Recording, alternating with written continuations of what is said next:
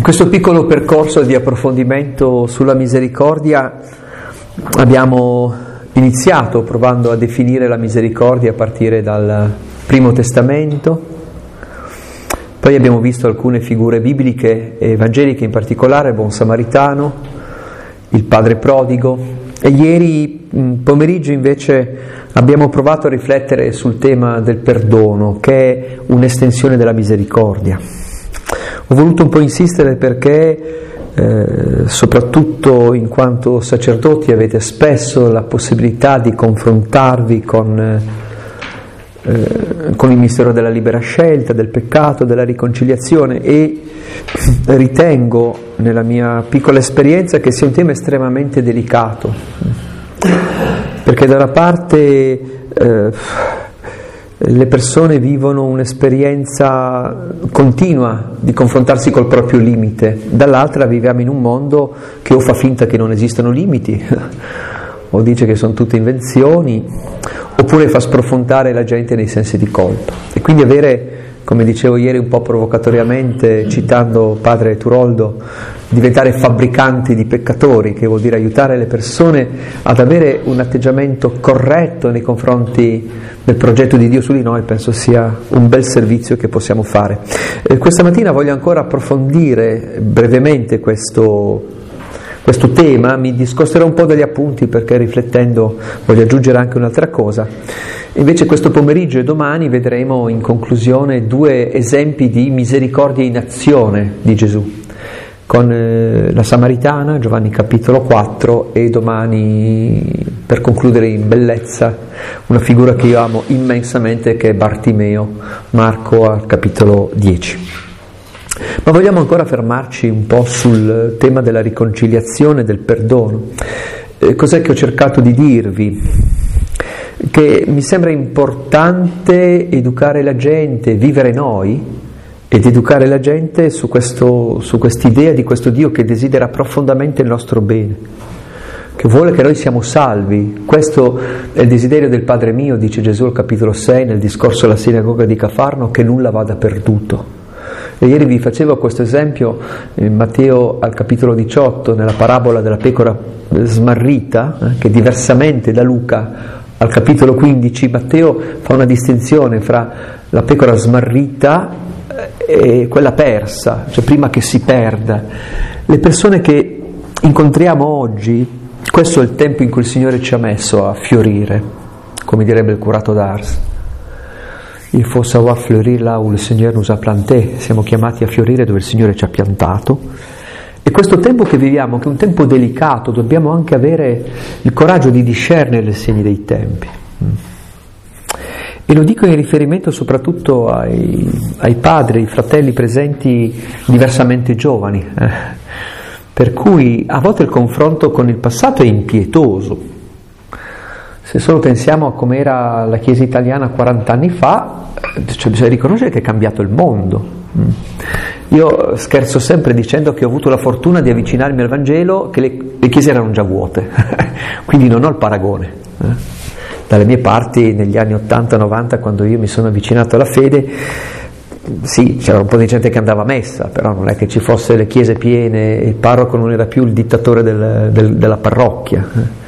Quindi non ho nostalgie, però capisco e penso a, a carissimi eh, fratelli preti che conosco, anziani, quanto deve essere pesante per una persona che, che ha donato la sua vita e che ha veramente messo l'anima e il cuore eh, vedere poi che alla fine eh, le chiese si svuotano, le persone fanno le, le, loro cose, perché uno in teoria dice, beh Signore, si è fatta la tua volontà, però un po', un po diventa veramente faticoso. Pensate, ieri accennavo, e, e, chi di voi ha avuto anche esperienza nel ministero parrocchiale lo sa, eh, eh, quanto è complesso oggi mantenere, mantenere la fede.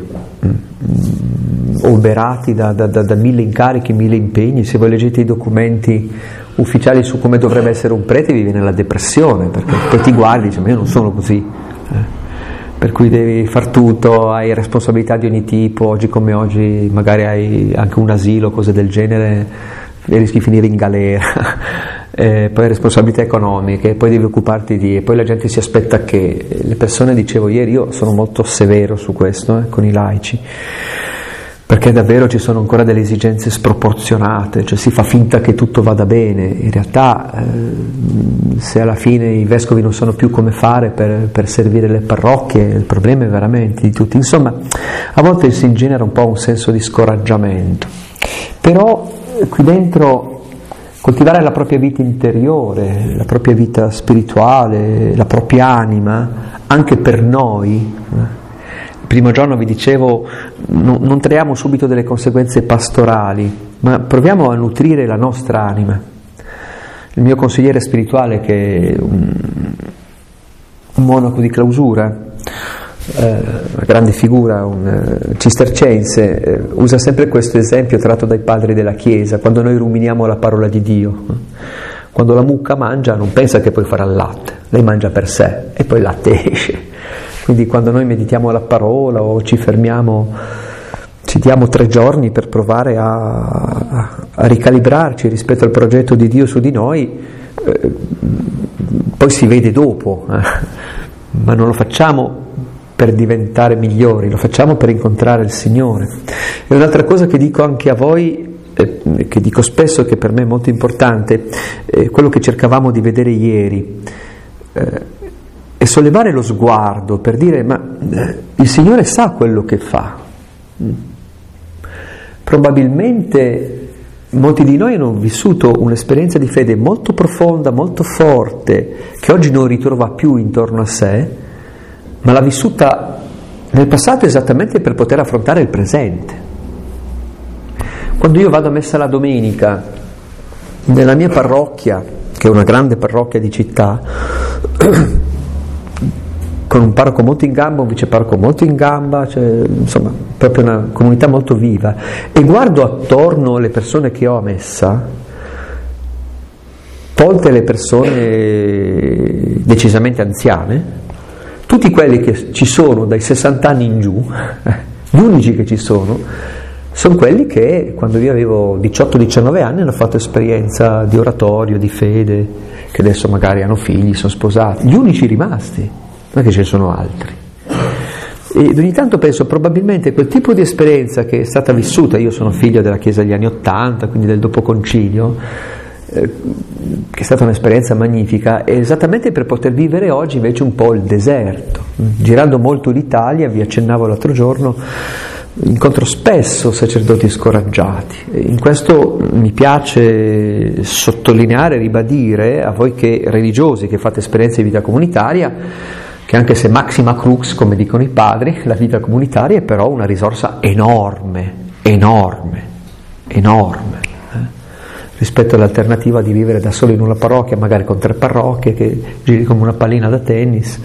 Eh, quindi valorizzate davvero quello che state vivendo. Ma, stavamo dicendo, concentriamoci davvero sul, sull'aspetto misericordioso di cui tutti abbiamo fatto esperienza. Come si diceva ieri durante la riflessione al Vangelo della Messa, possiamo dare solo quello che abbiamo ricevuto. Verissimo, verissimo. Come dice Gesù, eh, usando lo stesso concetto, eh, fai luce solo se sei acceso.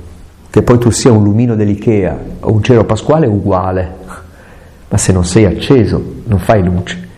E la candela non è che si prefissa di far luce, la candela si prefissa di restare accesa, il far luce è una conseguenza. C'è una, un'estensione di questa riflessione, di questo Dio che desidera la salvezza dell'uomo e nel massimo rispetto, Dio è rispettoso dell'uomo, eh, rispetta la sua libertà, Dio si pone dei limiti, questa è la grande notizia del messaggio biblico. Dio non invade il terreno degli uomini, dà autonomia, perché rispetta e ama, più di quanto l'uomo rispetti Dio. Ebbene, io sintetizzo con uno slogan, è un pochettino uno slogan, quindi con tutti i limiti dello slogan. Eh, prendere consapevolezza, noi per primi nella nostra vita interiore, nella nostra vita spirituale, nella nostra anima, che Dio agisce, che Dio ha un progetto di salvezza, che l'ultima parola sulla storia sarà un sì di Gesù Cristo al Padre. Vuol dire che cambia il presente. Allora io ogni tanto, quando mi piglia un po' l'ansia da prestazione, dico a me stesso, il mondo è già salvo, non lo devo salvare io. Il mondo è già salvo. È che non lo sa di essere salvo. Quello che io posso fare nella mia quotidianità è vivere da salvato. Questo sì. Vivere da salvato. Ieri accennavamo, poco prima mi confrontavo con uno di voi, nel vostro impegnativo ministero con persone toccate dal dolore. Soprattutto chi vive l'esperienza devastante del dolore, pensate a Giobbe, si accorge subito di chi ha attorno. Si accorge subito dell'intensità con cui uno viene avvicinato la verità con cui uno viene avvicinato. Ecco, allora ieri parlavamo eh, in questo cammino di purificazione, di evoluzione, di fioritura, di, di cambiamento, usiamo un termine evangelico, di conversione, che è la nostra vita, che è una parentesi fra due eternità, che è l'opportunità che ci è dato per scoprire la nostra anima e appunto farla crescere, farla fiorire in questo mistero di, di luce e di tenebra avvolto per cui usciamo fuori, il tema del riconoscere che siamo liberi e che perciò possiamo anche orientare la nostra vita lontano da Dio, ma la possibilità di essere perdonati è fondamentale.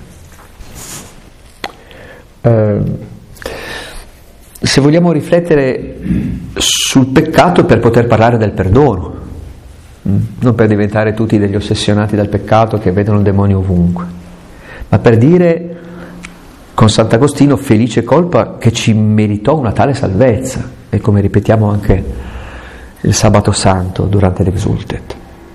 Allora, eh, alcuni pensieri. Il primo, un'altra immagine biblica molto bella, evangelica molto forte, è, eh, e che ha a che fare con la vostra vita, è il legame fra malattia, dolore, sofferenza e peccato. Mi è venuto in mente fra i tanti la versione di Matteo del paralitico guarito,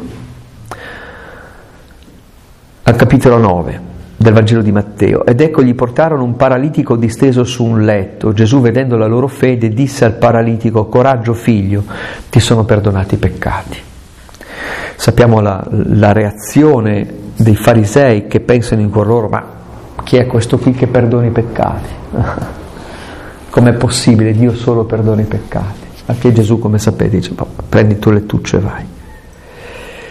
Dietro c'è questa visione che purtroppo è ancora molto diffusa, anche tra, tra i nostri cristiani, anche nella gente comune, in cui la malattia è vista come una punizione divina, in cui è vista come un, un intervento divino, che peraltro è la reazione immediata che ci viene. Cosa ho fatto di male per meritarmi questo? Eh, e sapete, eh, esiste una specie di storia biblica sulla sofferenza.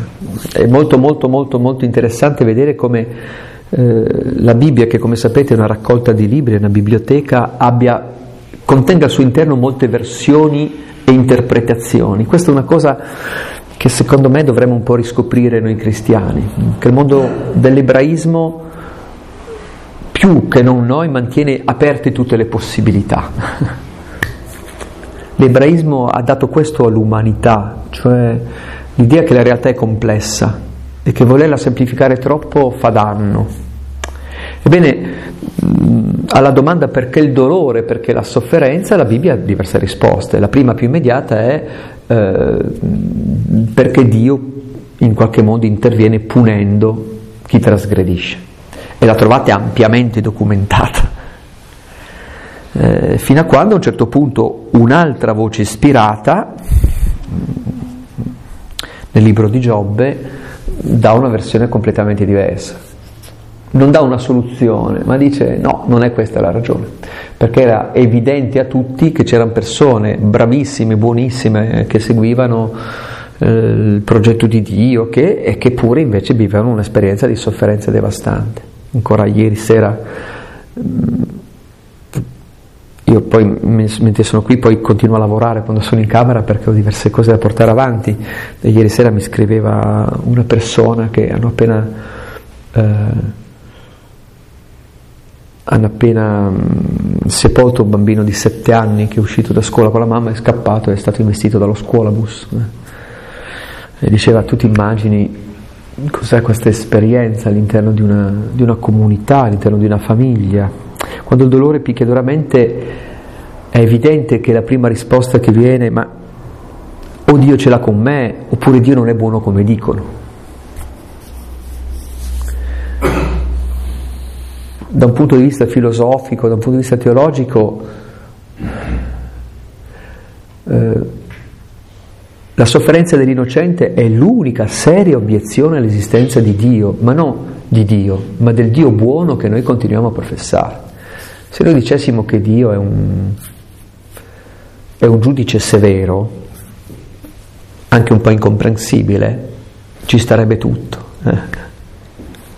Pensate, parlo delle persone che hanno gli strumenti culturali per cogliere queste sfumature, pensate a tutto il dibattito filosofico settecentesco sul migliore dei mondi possibili, per cui alla fine si diceva, beh, Dio saprà quel che fa.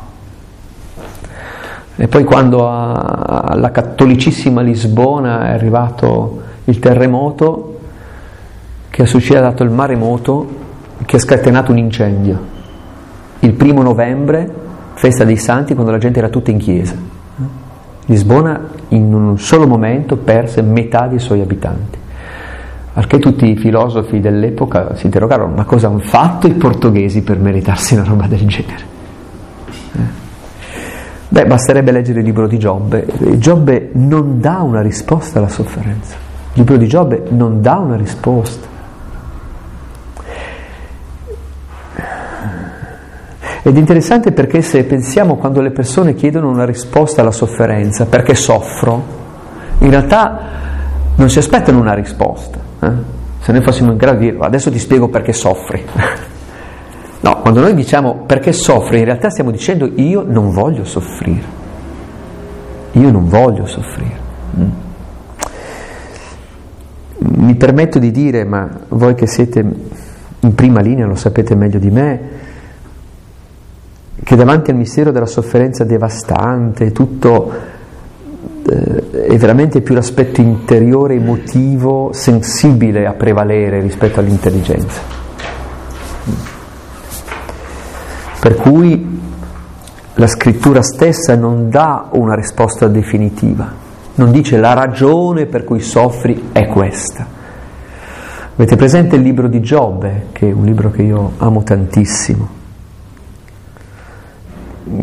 Il tema del libro di Giobbe, che come sapete è un eh, libro didattico, didascalico, mm, è appunto affermare che non è vero che Dio preme i giusti e punisce i malvagi, che a volte anche il giusto vive l'esperienza del dolore e non si sa il perché. È bellissimo, mm, ieri vi citavo questo cappellano dell'ospedale carissimo Don Gigi. E lui spesso, avendo a che fare con gli ammalati, col CVS, eh, faceva delle meditazioni su Giobbe e faceva notare questa cosa molto vera. Provate a leggere il Giobbe dei primi due capitoli e quello degli ultimi due, sono due persone completamente diverse. Il primo Giobbe quasi dà fastidio, l'eroico, il Signore ha dato, il Signore ha tolto, sia benedetto il nome del Signore. Nudo uscì dal seno di mia madre, nudo vi ritornerò come dico sempre in maniera un po' brutale, questo è il primo ciclo di Chemio. Al sesto lo trovate negli ultimi due capitoli, in cui dice che Dio è un sadico.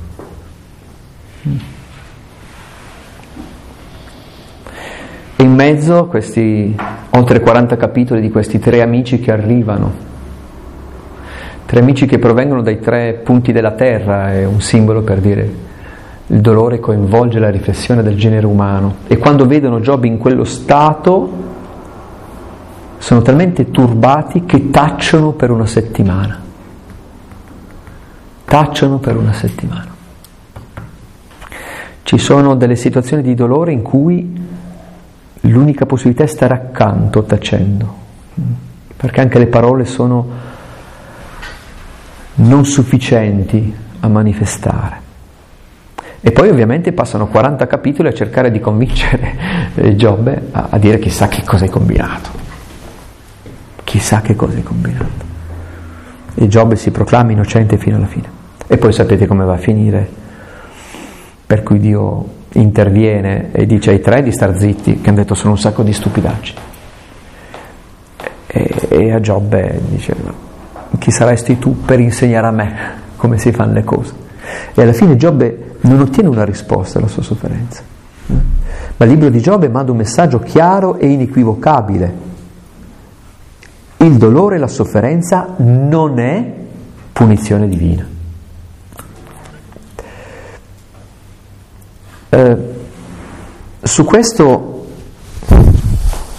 possiamo approfondire ancora brevemente il discorso della sofferenza, perché mi sembra eh, che a volte manchi proprio l'ABC. Eh.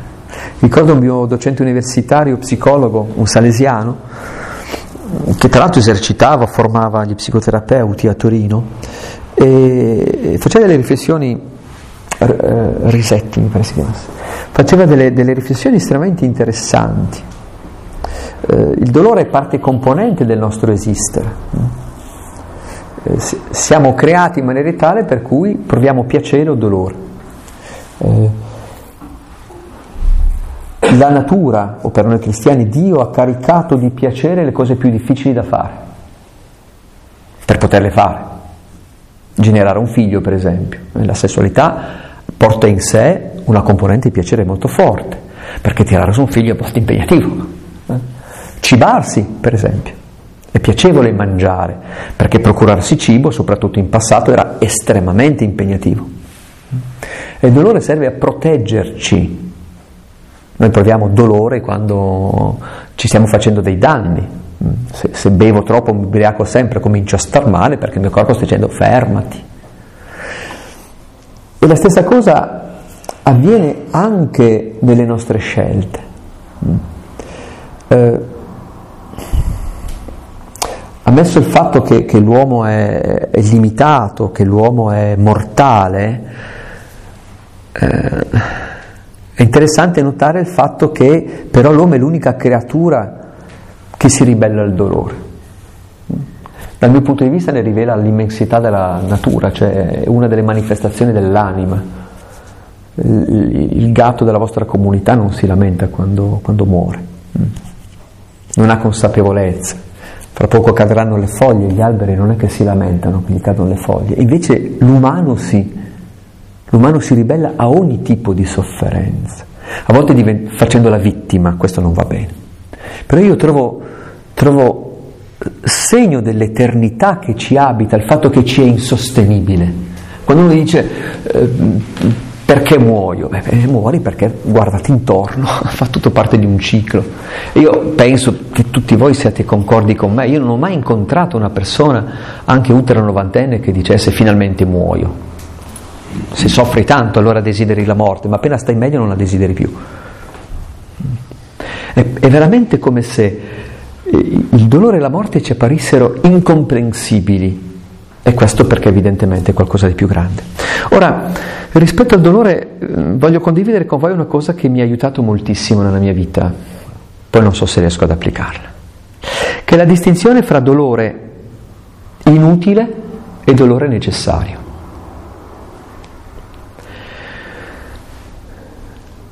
Qual è il dolore necessario? Non ce ne sono molti. è quel tipo di sofferenza, di sforzo, di fatica che è inscindibilmente legato alla nostra natura. Se io voglio andare sul Gran Paradiso, che è una montagna delle mie parti, 4.081 metri, è il 4.000 più accessibile d'Europa, quindi d'estate sembra di essere nella via centrale del paese, sono 300 persone che, che, salgono, ma non è esattamente come farsi due passi qui fuori, mm, cioè una roba piuttosto impegnativa. Allora il giorno prima parti dai 2000 metri, vai al rifugio Vittorio Emanuele, due ore e mezza, dormi lì, ti svegli al mattino alle tre e mezza, ti fanno colazione, parti alle quattro e mezza, dopo un'ora arrivi alla lingua del ghiacciaio, ancora notte, hai la lampada, ti leghi, metti i ramponi, cominci a salire, arrivi ai 3000, 3500, più sali più manca l'ossigeno, senti la stanchezza, la mancanza del sonno, come dico sempre scherzando, quando arrivi al colle che sei sui 3006, cominci a vedere gli angeli, gli arcangeli, i troni, le dominazioni, non ce la fai più, però tieni duro, vai avanti, intorno alle 10 del mattino, 9 e mezza se sei in gamba, sei in cima, poi giri e torni giù non c'è alternativa. Cioè, se vuoi andare sul Gran Paradiso, o così o non ci vai. Non è che ti calano con l'elicottero, non è vero, non è possibile. Quello è un dolore necessario. Il dolore necessario è una madre che partorisce. I dolori del parto sono dei dolori molto forti. Sapete che è interessante, la scienza medica ci dice che il cuore delle donne eh, fertili, perché dopo dopo il climaterio è un po' diverso, è più robusto di quello di noi uomini, perché deve sopportare i dolori del parto, il buon Dio ha pensato esattamente tutto. Eppure, come dice anche Gesù, cioè una volta che è nato un figlio, chi se lo ricorda dei dolori del travaglio? Questi sono i dolori necessari. Se voglio imparare la filosofia, se voglio diventare camigliano, devo affrontare il dolore di preparare gli esami, di studiare, perché non c'è alternativa fine dei dolori necessari. Tutti gli altri sono dolori inutili. Nell'esperienza che io, non so se è la vostra, le persone che io incontro, l'85% dei dolori che vivono sono dolori inutili. Chissà cosa pensano gli altri di me. Oggi la mia vicina di casa non mi ha salutato Ah, in ufficio c'è quello lì che è più stupido di me, eppure guarda quanta attenzione gli danno. E gira, e gira, e gira, e gira, e gira, e gira, e gira. Pensate al dolore che suscita l'invidia. È un dolore reale. Eh? Ecco, davanti a questi dolori non abbiamo che un'alternativa. Superarli, convertirci, liberare la nostra mente, avere uno sguardo altro. Adesso non voglio entrare troppo nel dettaglio perché non voglio essere preso per storto o essere offensivo, ma esistono dei dolori, dei giri di testa tipici del mondo ecclesiale e clericale, tipici, tipici.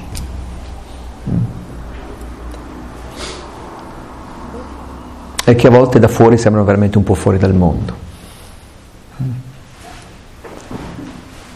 Aspettarsi che il vescovo si ricordi di me. sono registrato, devo stare attento a quello che dico. I vescovi hanno una cosa in mente, non avere problemi, una, e solo quella, non avere problemi. Eh, quindi volete essere bravi preti? Non date problemi, non date problemi. Se ti aspetti, però vedete, è sempre un aspettarsi qualcosa, un piccolo riconoscimento. Insomma, molto spesso il dolore che noi proviamo, se io vado indietro è legato a un riconoscimento, è legato a un, un'insicurezza mia, è legato a queste cose che permangono anche se abbiamo la fede. Eh? eh? Chi di voi è diversamente giovane si ricorda San Tommaso d'Aquino che dice che la grazia perfeziona la natura, non la sostituisce. Se sono una brutta persona posso diventare un buon prete ma resto una brutta persona. Quindi ci sono delle cose che dobbiamo avere l'umiltà di accettare, di riconoscere, dei limiti non ho risolto questo conflitto con mia madre, ho, sono una persona incostante, eccetera, eccetera, che non sono un peccato, sono, fanno parte della nostra natura, ma possono creare grandi sofferenze. Ora, pensate per esempio nella vostra quotidianità. Pensate per esempio quando incontrate un ammalato. Pensate per esempio a quanta sofferenza la gente vive anche se è piena di salute. Pensate quanto la gente si lamenta, per esempio. Pensate a una cosa che a me un po' sta spaventando, stavo leggendo diversi articoli di opinionisti, di sociologi. Pensate per esempio come è sprofondata l'Italia. La differenza tra un contadino di queste zone abruzzese che viveva veramente una vita durissima, obiettivamente durissima, e che pure tirava alla nostra visione per cui tutto è un po' dovuto. Anzi, adesso finalmente siamo giunti a, a sognare una vita in cui siamo pagati senza lavorare. Geniale, bellissimo. Andatevi a leggere l'intervista che ha rilasciato Papa Francesco a sole 24 ore, un capolavoro, un capolavoro. Ma chi è che ha inventato l'idea che bisogna fare soldi sui soldi? Eh, cioè c'è proprio un, un'idolatria del guadagno, del, del poter vivere mantenuti, ma lavora, fai le cose, esprimiti. Cioè eh, stiamo vivendo un'umanità dolente che si nutre del proprio dolore. La colpa è sempre un po' degli altri. Pensate, voi che vivete in ambiente ospedaliero, eh, il, e chi di voi appunto ha più anni, quanto è cambiato il rapporto medico-paziente negli ultimi 30-40 anni. Eh, I, medici, I miei amici medici che sono anche lì, soprattutto preoccupati di non far danni, di non beccarsi una denuncia. Eh.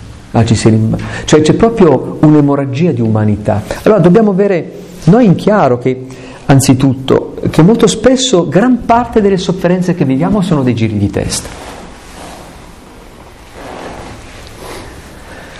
Esiste una cosa mm, che io ho ribattezzato eh, il porre condizione alla felicità, che è molto, molto, molto diffusa oggi, in cui dobbiamo fare un grande cammino di educazione. Cos'è porre condizione all'umanità, alla felicità?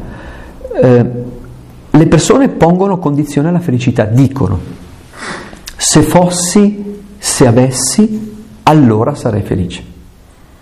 Se fossi più giovane, più sano, più bello, più alto, più magro, più snello, se fossi nato in un'altra città, se avessi avuto altri genitori, se avessi un altro lavoro, un altro marito, un'altra moglie, altri figli, se avessi più soldi, un lavoro che mi piace più, allora sarei felice. Allora sarei felice. Cioè è uno spostare la felicità in qualcosa che io non ho e che quindi giustifica il fatto che io possa essere snervato, possa essere arrabbiato col mondo, possa avercela con tutti.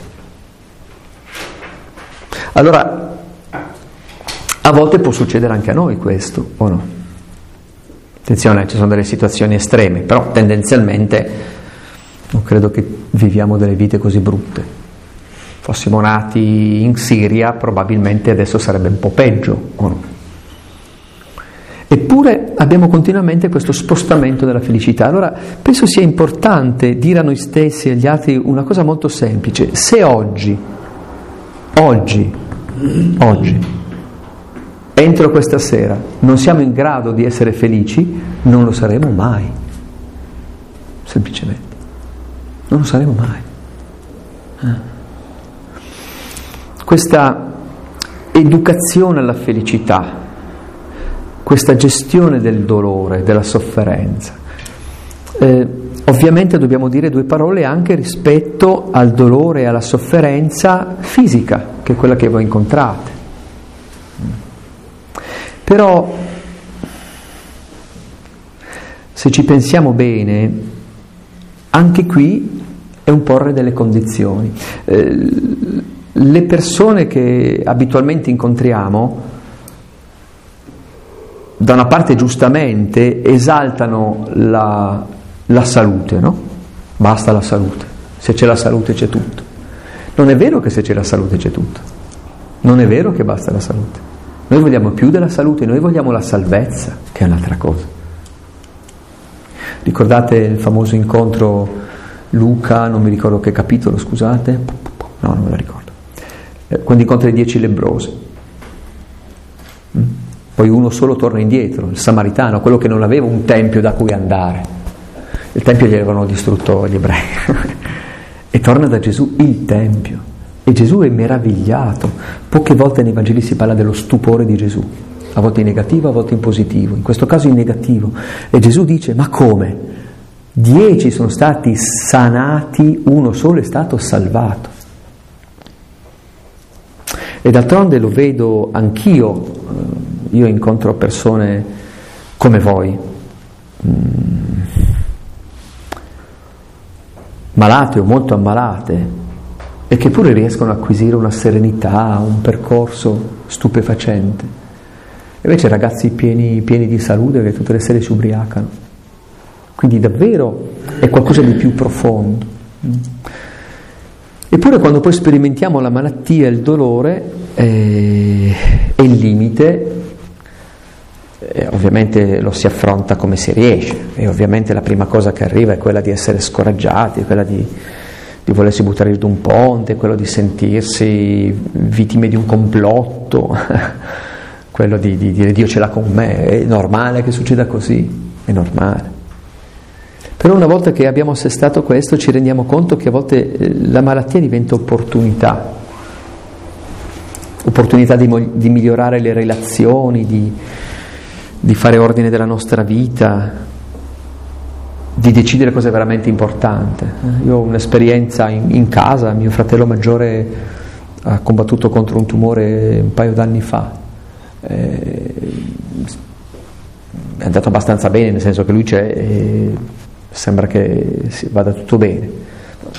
Allora aveva una figlia di 4 anni e l'altra di 10, quindi era piuttosto turbato, però sono rimasto ammirato a mio fratello che non è uno che ha, ha perlomeno non manifesta grande fede, però la prima cosa che ha fatto da, da, da buon avvocato ha ridisegnato la sua vita eh, in una settimana. Ha ridisegnato il suo lavoro, ha disegnato il suo impegno politico, eh, in modo da dire qualunque sia il tempo che mi resta, è un tempo che voglio gestire io. Cioè la malattia a volte ci mette davanti a quello che è essenziale nella vita oppure no. Ecco, allora scusate questa ampia parentesi che mi sentivo di fare e che non troverete negli appunti perché ci ho pensato ieri sera, però penso che eh, nel ministero che avete di, di, di, di sostegno all'ammalato, non al dolore. Sia importante specificare alcune cose. E su questo che lo Spirito mi aiuti, mi permetto, ma veramente con molta, molta delicatezza, di provare anche a riflettere con voi su certi modi di dire o su certi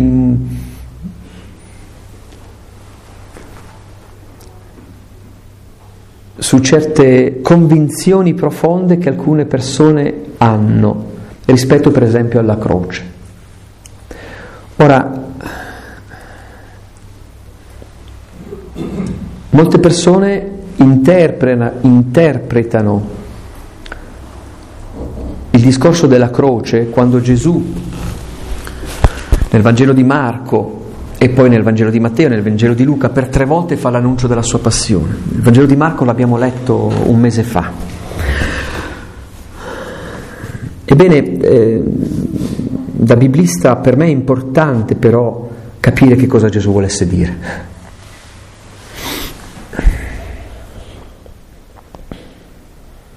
Gesù a Pietro che lo riconosce Messia, cioè che lo identifica come l'atteso. E guardate che Pietro fa una cosa straordinaria, perché veramente Gesù contraddiceva tutto quello che si diceva sul Messia.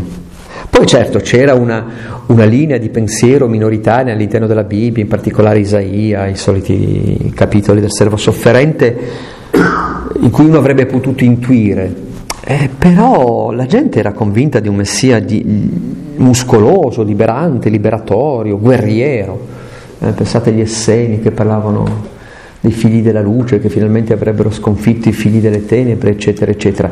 Cioè, dire che Gesù è il Messia era veramente un gesto di fede stratosferico.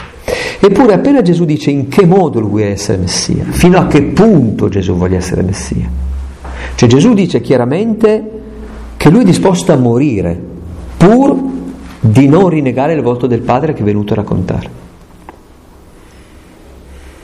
E non a morire e basta. E in questo mi permetto di dire, sì, Gesù è un profeta, ma Gesù non è, non è uno che vive fuori dal mondo, cioè gliel'hanno giurata a morte, quindi è ovvio che sa che se va avanti così finisce male.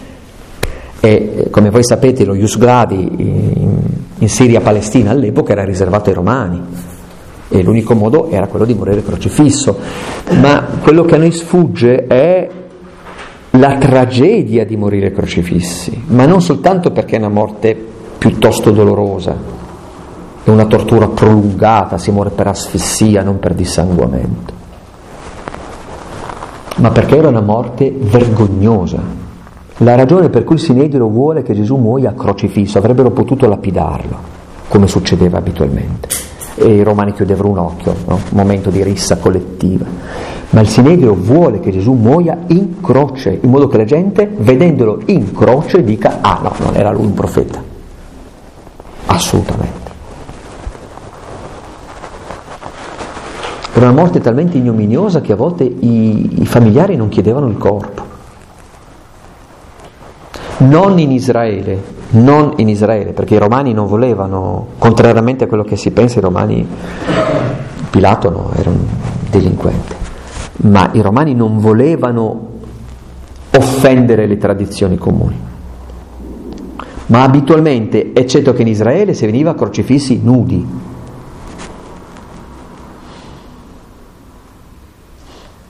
che è.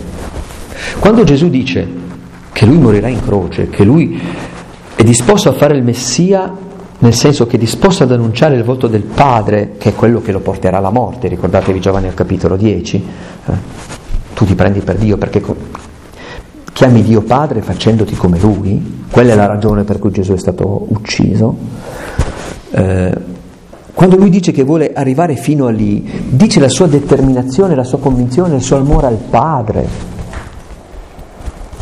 Perciò, andatevi a leggere, subito dopo, chiede ai suoi discepoli di fare lo stesso. Cioè Gesù sta dicendo, o voi siete disposti a venirmi dietro fino a perdere la vita e perdere la dignità e perdere il buon nome davanti agli altri, o non potete essere miei discepoli. In senso stretto Gesù sta dicendo questo. Ora, cosa intendiamo noi quando diciamo che bisogna portare la croce? Molto spesso le persone immaginano che bisogna sopportare la sofferenza che Dio mi ha donato. Non capisco. Perché mai Dio dovrebbe donarci delle sofferenze? Per migliorare la nostra fede, qualcuno dice, per rinforzarla. Non capisco. Io la gente che prova la sofferenza in maniera devastante, la, la fede la perde, non, non è che la rafforza. Quindi Dio ha fatto male i suoi conti. Peggio, e qui mi fermo, poi non voglio, è una mia opinione. Io ho incontrato persone che giungono a stravolgere completamente quello che Gesù voleva dire. Io ricordo una signora che mi era venuta a parlare e mi diceva, sa, mio marito va proprio male da molti anni, alza le mani e conclude, ma io devo sopportare questa croce che il Signore mi ha donato. Ho detto, prego. La croce, vorrei ricordarlo a tutti noi, è un passaggio della vita di Cristo. Essenziale perché svela la misura dell'amore di Dio. Gesù in croce dà tutto se stesso, ma noi crediamo in un Gesù risorto. Gesù risorto. La croce va superata, sempre. La croce va superata. Ci sono delle situazioni in cui immagino un grave handicap, un ictus eh, devastante. Mi viene in mente la mia carissima amica Maria Pia Bonanate, giornalista e scrittrice di Torino, suo marito Danilo, che ha avuto questo ictus devastante, è rimasto immobile, cioè incapace di comunicare se non sbattendo le palpebre per 12 anni. Camera da letto loro che era diventato un santuario quella camera. Beh, lì è un bel mistero, eh? È un bel mistero. Però, ecco, vorrei che riuscissimo ad aiutare le nostre persone a non pensare che Dio ci mandi delle croci per chissà quale strana ragione. Ci sono dei momenti della vita in cui dobbiamo affrontare delle malattie, delle incomprensioni, dolori inutili non li consideriamo neanche. E, ehm, e che molto spesso queste croci vanno affrontate e superate. La gloria di Dio è l'uomo che vive, dice Sant'Ireneo. La gloria di Dio è l'uomo vivente, non l'uomo patente che patisce. Allora, concludo, il mistero del dolore in realtà eh, non ha una risposta, ma ha due grandissime illuminazioni, due intuizioni straordinarie. La prima è Gesù stesso che ce la dice.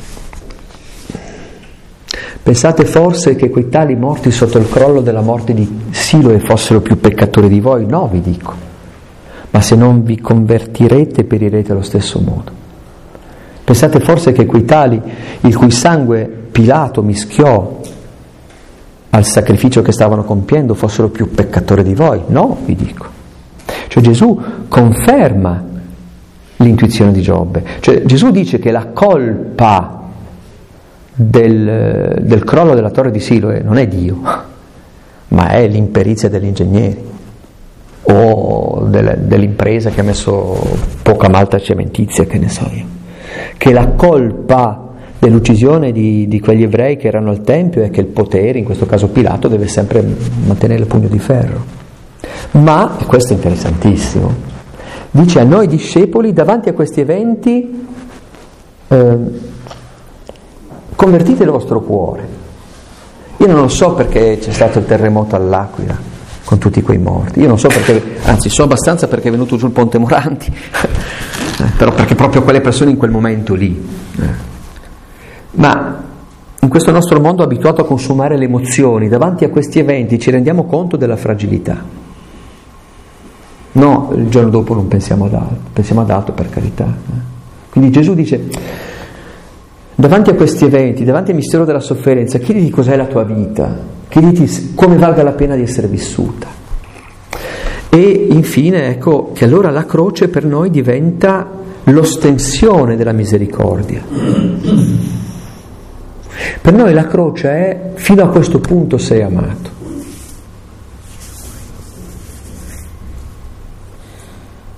Dio è osteso, innalzato, dice Giovanni.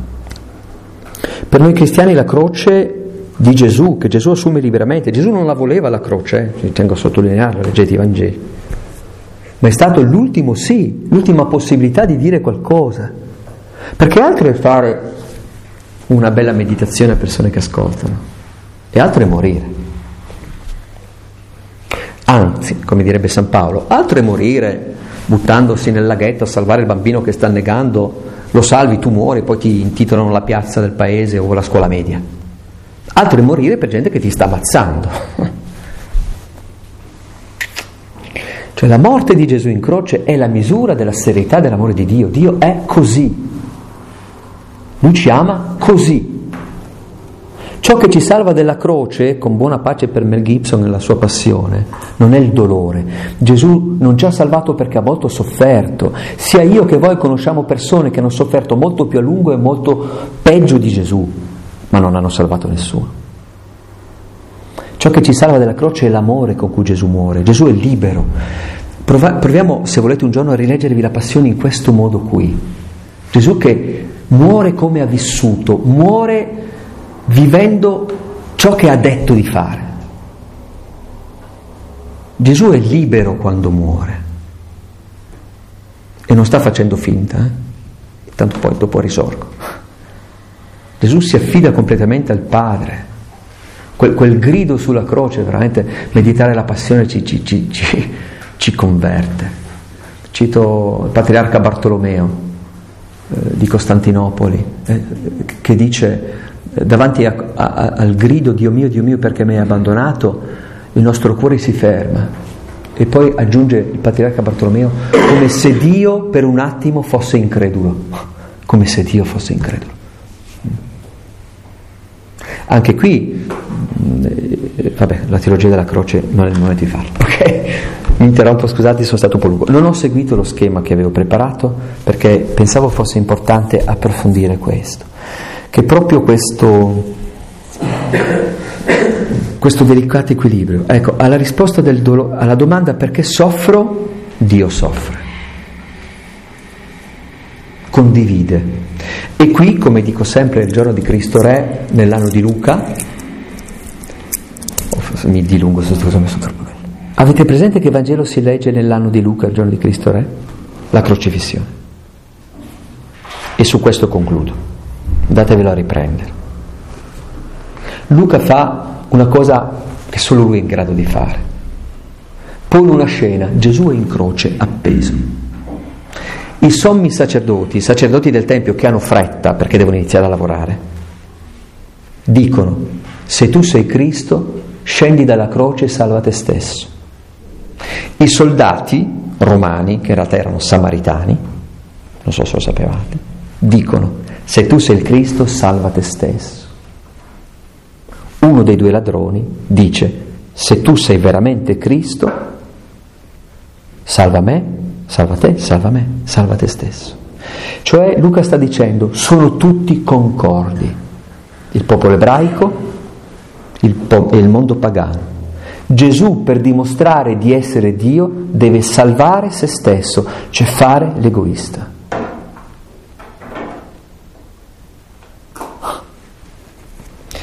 Ma Gesù non salva sé, salva me.